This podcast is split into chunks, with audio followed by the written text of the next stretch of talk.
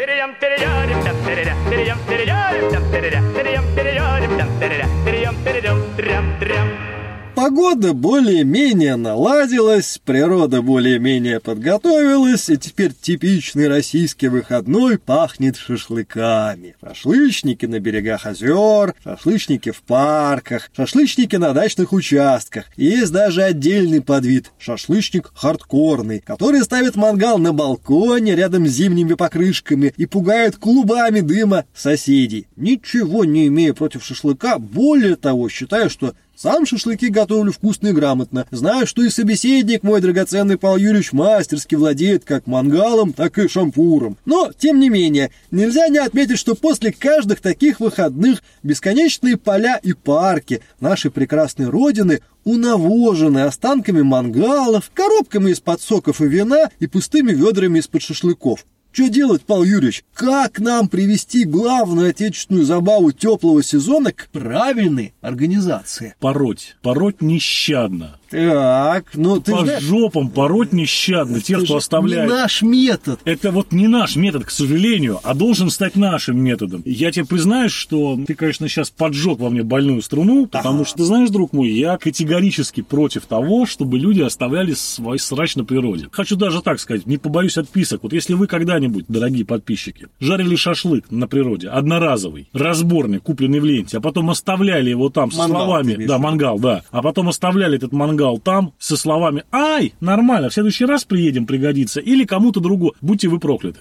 Вот будьте вы прокляты реально до пятого колена. Потому что никому нахрен ваш ржавый через 20 часов мангал не нужен, вообще никому. Вы его туда привезли, вы его оттуда и увозите. То же самое касается ведер из-под шашлыка и коробок из-под соков. Ребята, вы это приперли за город, на берег или в парк. Это было полное все тяжелое. Вы это съели, выпили, это стало все легонечко вообще весить. Ну, неужели не донести до помойки? Неужели не Слушай, взять не ну, оттараканить? я тут единственное, что хотел бы внести какую ясность, это ты обратился к подписчикам чужих подкастов, потому что, как известно, подписчики потешного радио это люди бесконечно Известно. культурные, высокообразованные, экологически ответственные, и более того, они самые мысли о том, что намусорить на природе, их уже в дрожь бросают. Ну, Так я думаю, что просто, может быть, два-три человека у нас агентов тайных хаоса всемирного подкралось. Сейчас они отвалятся после Да, этой гневной да, ну, не, не больше двух-трех человек, я уверен в этом на сто процентов. Вообще, если серьезно тебе скажу, конечно, что сейчас разговоры все эти о том, что вот э, надо везде помойки ставить, мусор, чтобы там не возить далеко, это на самом деле все, конечно, тоже такой отголосок жлобства, да, то есть если ты поехал куда-то за город сделать свой шашлык, то будь любезен, пожалуйста, подумать заранее о том, как ты все будешь это увозить, где ты будешь это все утилизировать, подготовься к этому, если тебе нужен там мешок плотный, купи его в магазине, это не проблема, он стоит копейки, куда ты сможешь сложить и остатки одноразового мангала, и остатки одноразовых шампуров, и ведра, и все-все-все на свете, все, что там не выпили, выпили, не доели и так далее и тому подобное. Если уж так на чистоту говорить, да, оставлять за собой мусор на природе, оставлять за собой разбитые бутылки на пляже или что-то подобное, это свинство. Мне кажется, ну не может быть здесь каких-то двух точек зрения на А, эту нет, историю. в этом-то плане да. Тут вряд ли мне сложно представить ситуацию, когда кто-то сказал бы, а я вот за то, чтобы имели право. Тут э, момент другой. Как, кроме штрафов и порки, э, какая еще система может быть? Вот, э, Ну, я унижение, ну, публичное унижение, публикация собой, в да. газетах, фотографии, козлы Да, в России. конце- В конце да. концов, четвертование тоже никто не Да, отменял опять с же. колесованием, да. Но я вот видел, например, в Турции, в некоторых провинциях устраивают шашлычные зоны. Вот буквально на природе огромное такое пространство. Выглядит это ужасно, на мой взгляд. Во-первых, теряется сама некоторая такая, ну что ли, интимность выезда компании на природу, когда у тебя на каждую Ну, Турция 25 это квад- другой м- это- Турция, это да. да, у них- Но вот интересный момент. Я, например, не так давно узнал, что в США тоже не так вот все просто. Вроде страна свободы и так далее. Что хочешь, взял куда угодно на своем гигантском джипе. Поехал, а хрен там был. Ты должен на специальном сайте, который принадлежит специальной государственной, ну, штатной организации, купить билет на организацию барбекю за городом, если ты делаешь это за пределами своей лужайки собственной. И эти билеты продаются за немаленькие деньги, и этих билетов ограниченное количество на всю территорию штата. И, соответственно, люди пишут, что, блин, вот представляете, билеты сейчас нынче подорожали, решил с семьей поехать за город барбекю, так сказать, сделать, билеты до июля раскуплены. Но, согласись,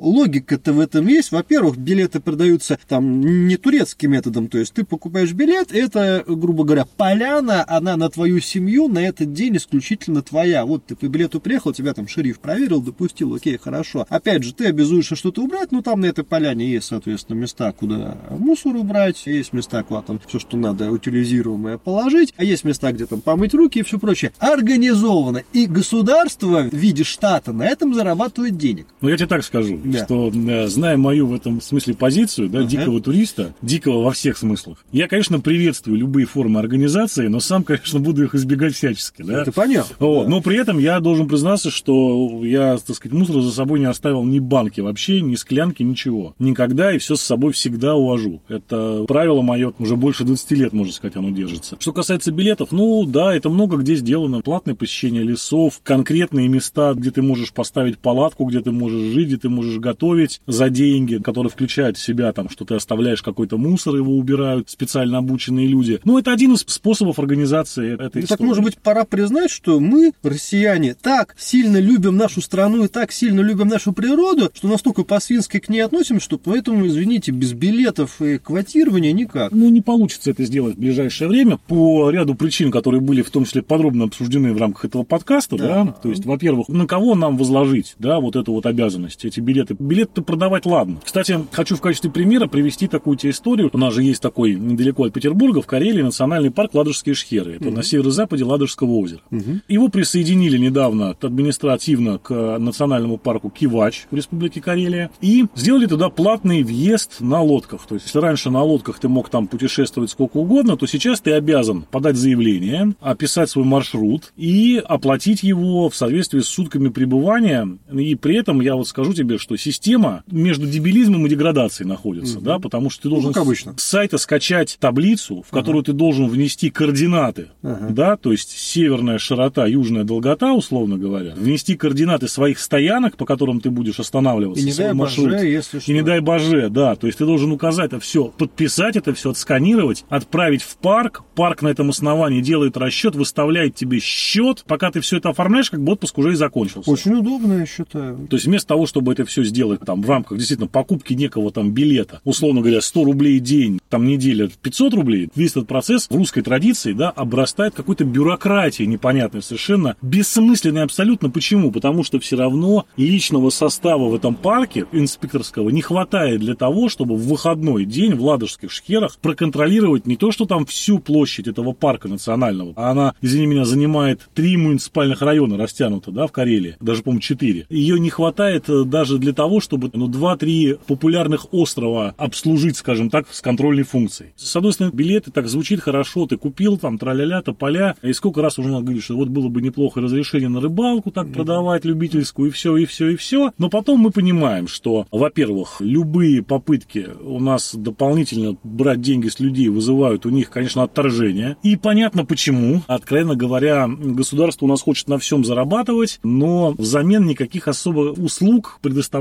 не хочет. Просто само право брать какие-то деньги. Это первый момент. Второй момент, конечно, это довольно удивительно. У нас полиция работает на троечку, да, по десятибалльной системе. У нас огромное количество проблем. Мы видим, где государство банально не дорабатывает вот в административном этом плане. Мы это говорили с тобой неоднократно. Практически никакого надзора там лесного нет. Никакого нет надзора за тем же мусором в лесах. То есть не человеческим, да, вот таким бытовым. А вот нормально там приехать пару КАМАЗов со стройки вывести. Таких свалок под Питером немерено. Ими никто не занимается. Поэтому говорить сейчас о том, что давайте вот мы будем еще каждого шашлычника проверять, билеты на барбекю продавать.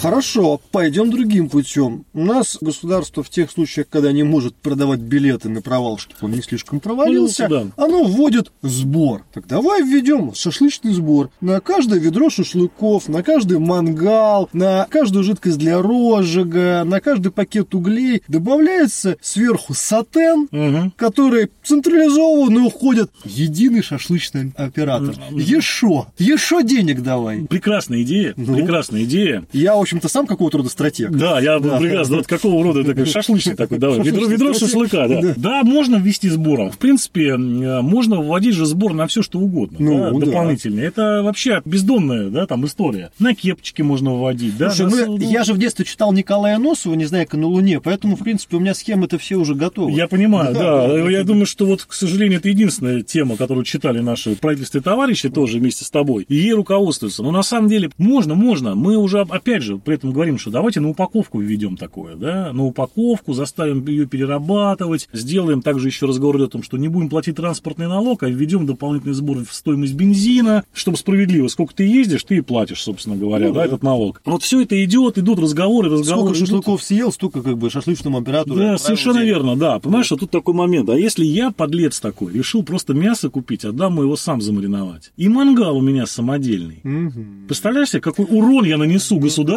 и казне? Ну, смотри. Соответственно, надо штрафовать Надо и вводить. штрафовать, а потом штрафы не работают. Значит, надо что делать? Вводить уголовную ответственность за самостоятельное изготовление шашлыка и за варку мангалов. Да, самостоятельно. незаконное шашлычничество. Незаконно изготовил мангал Да. до 7 лет. Ну, в принципе, да. Вот так. нет, э, Нет, это на самом деле, понимаешь, хихоньки-хахоньки, но вот эта логика нашего государства, она к этому и приведет. Поэтому я искренне считаю, что нам нужно сейчас отстать от шашлычников. Для людей это действительно очень часто, ну, единственная возможность спокойный, быстрый отдых на природе недорогой. Но при этом я считаю, что жестко требовать от них соблюдения Ну, санитарных значит норм. требовать? Вот представь себе, удельный парк в Санкт-Петербурге. Туда идут толпы шашлычников каждые теплые выходные. На самом деле, прекрасно, я без всякого сарказма, прекрасно в большинстве случаев У меня есть, я время. знаю а, вопрос, И я, у тут- меня есть ответ. И тут стоит Павел Юрьевич с мегафоном и говорит, я требую. Нет, нет, нет, я, у меня печать с несмываемой краской, Так. и кому кто мусорит, ставит на лоб свинья слово. Ага. Я, кстати, тоже согласен, это эффективный метод, но, к сожалению, он противоречит нашей прекрасной Конституции. Вот какие дела. Старый Ты Конституцию читал? Слушай, Новую кажется, еще нет. Новую,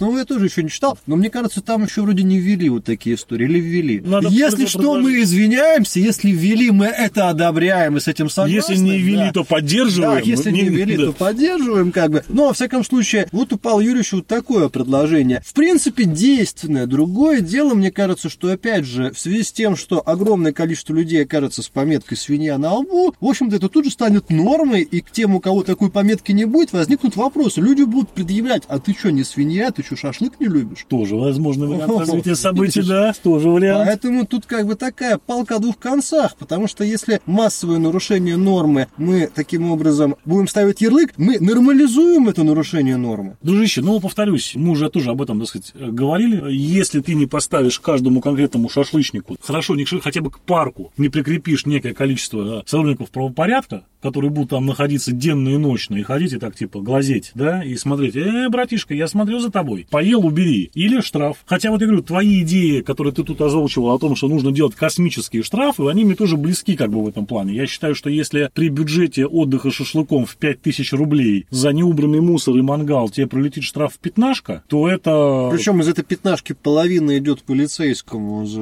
выполнение плана, вообще. М, Тогда нет, тогда они будут ходить сами покупать мангалы и подбрасывать их там всяким йогам, понимаешь, шахматистам и так далее. О, ваш мангальчик, оформимся. Ну тут опять же все под видеофиксацию, то есть знаешь, как Ну, конечно, конечно, конечно. Да, да, да, все под видеофиксацию, да, да, да. А потом он набросился на меня, йог этот, и разбил мне камеру, товарищ судья. Накинем еще Шампур. 20 Да, шампур металл, да. Вот, нет, так что если половина уходит полицейскому, я знаю, что это просто люди замучаются делать одноразовые мангалы. Мы в танки забросим, будем делать только мангалы. Не-не, это известная история, не надо. Значит, полицейский должен работать за За одну- большое человеческое спасибо и заработную плату. Я представляю, какой хохот раздался со стороны слушающих нас товарищей майоров. Да, ну, Ребята, анекдот Весел, наступал. веселый человек дольше живет, так что они должны радоваться. На самом деле, как показывает практика, штрафы работают. Смотри, мы с тобой говорили про то, что ввели штрафы, люди стали более-менее пристегиваться за рулем. Ввели штрафы, люди стали более-менее следить за скоростью. Сейчас э, с парковками стали наводить порядок, и с парковками в городе стало лучше. Того и глядишь, если действительно вводить конский экологический штраф, а причем, если это еще и компания, то, соответственно, группа лиц по предварительному сговору, ну, на лицо состав как Мгм. преступления. Мне кажется, очень быстро быстро мы станем нацией, которая прекрасно ведет себя за городом, очень культурно Я хочу природе. для всех наших питерских подписчиков напомнить такую классную питерскую историю. Когда говорят, знаешь, вот обсуждают историю с предельно допустимым порогом превышения скорости. 10 километров, 20 километров. Все говорят, ну вот, то, все, пятое, десятое. И есть такой аргумент, что ну русский человек не может ездить 40 километров там, где 40 километров, и 60 там, где 60. И вот парадоксальная ситуация, друзья мои. Люди, которые бывали в Финляндии, да, еще и за рулем, да, в те самые времена, удивляются, что, понимаешь, как только человек русский, который не может ехать 40 километров в час, пересекает линию государственной границы, вот эту самую русскость там отбивает при штрафе в минимум 700 евро за нарушение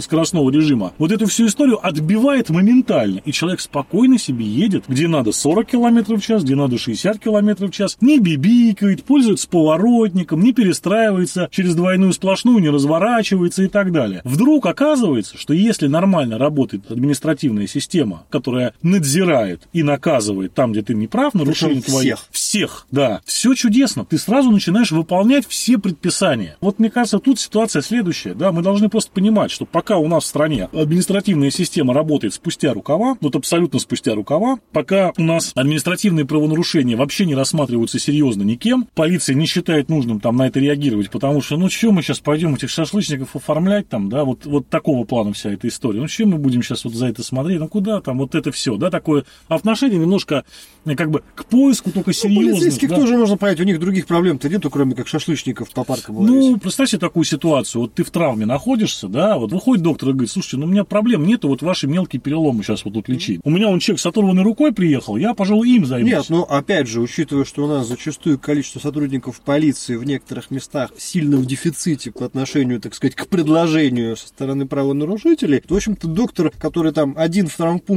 на 10 тысяч пострадавших, он выходит, он действительно скажет тем, у кого там этот Но ты со своим, вывихи. понимаешь, ты со своим Да, переломом да. будешь чувствовать себя тоже немножко некомфортно. И ты должен понимать последствия, да, что у тебя завтра на работу не выйдет из этих 10 тысяч 8 с мелкими переломами, потому что не смогут. Их никто не лечил, потому что все занимались одним мужиком с оторванной рукой. И ты, как государство, должен понимать, что где-то я вот в управлении совершаю некие там Это да, ошибки, да, факт. потому что ущерб, который происходит на самом деле, вот и накапливающийся, вот этот валовый, от мелких, от множества мелких административных правонарушений, он в итоге перерастает в огромный ком проблем. И сейчас вот там по тому же Карельскому перешейку, да, где отдыхает большинство петербуржцев в летний сезон, можно абсолютно точно ответить, что там проблема с мусором в местах отдыха ну, колоссальна. Этот мусор в течение года с трудом удается вывести там силами местных муниципальных образований для того, чтобы в начале мая да, получить вторую волну. И никто не виноват, куча проблем обсуждается. Вот я вспоминаю свое, так сказать, пребывание в общественном экологическом совете в Ленинградской области при губернаторе. 2007 год. Посчитайте, сколько времени прошло с того времени. Прошу прощения, да, за эту тавтологию немножко. Но о чем говорили тогда? А говорили о том, что вот проблема. Нормативы по вывозу мусора с этих поселениях муниципальных рассчитаны от количества проживающих прописанных там людей. А если, прости меня, в Васкилово проживает там условно 10 тысяч человек, а на берегу Васкиловского озера в теплый летний день вы можете увидеть 100 тысяч человек, условно говоря, которые оставляют там мусор, то, конечно, о чем говорить? О свалках, о горах там, просто помойках. Думаете, с того времени что-то изменилось с этого 2007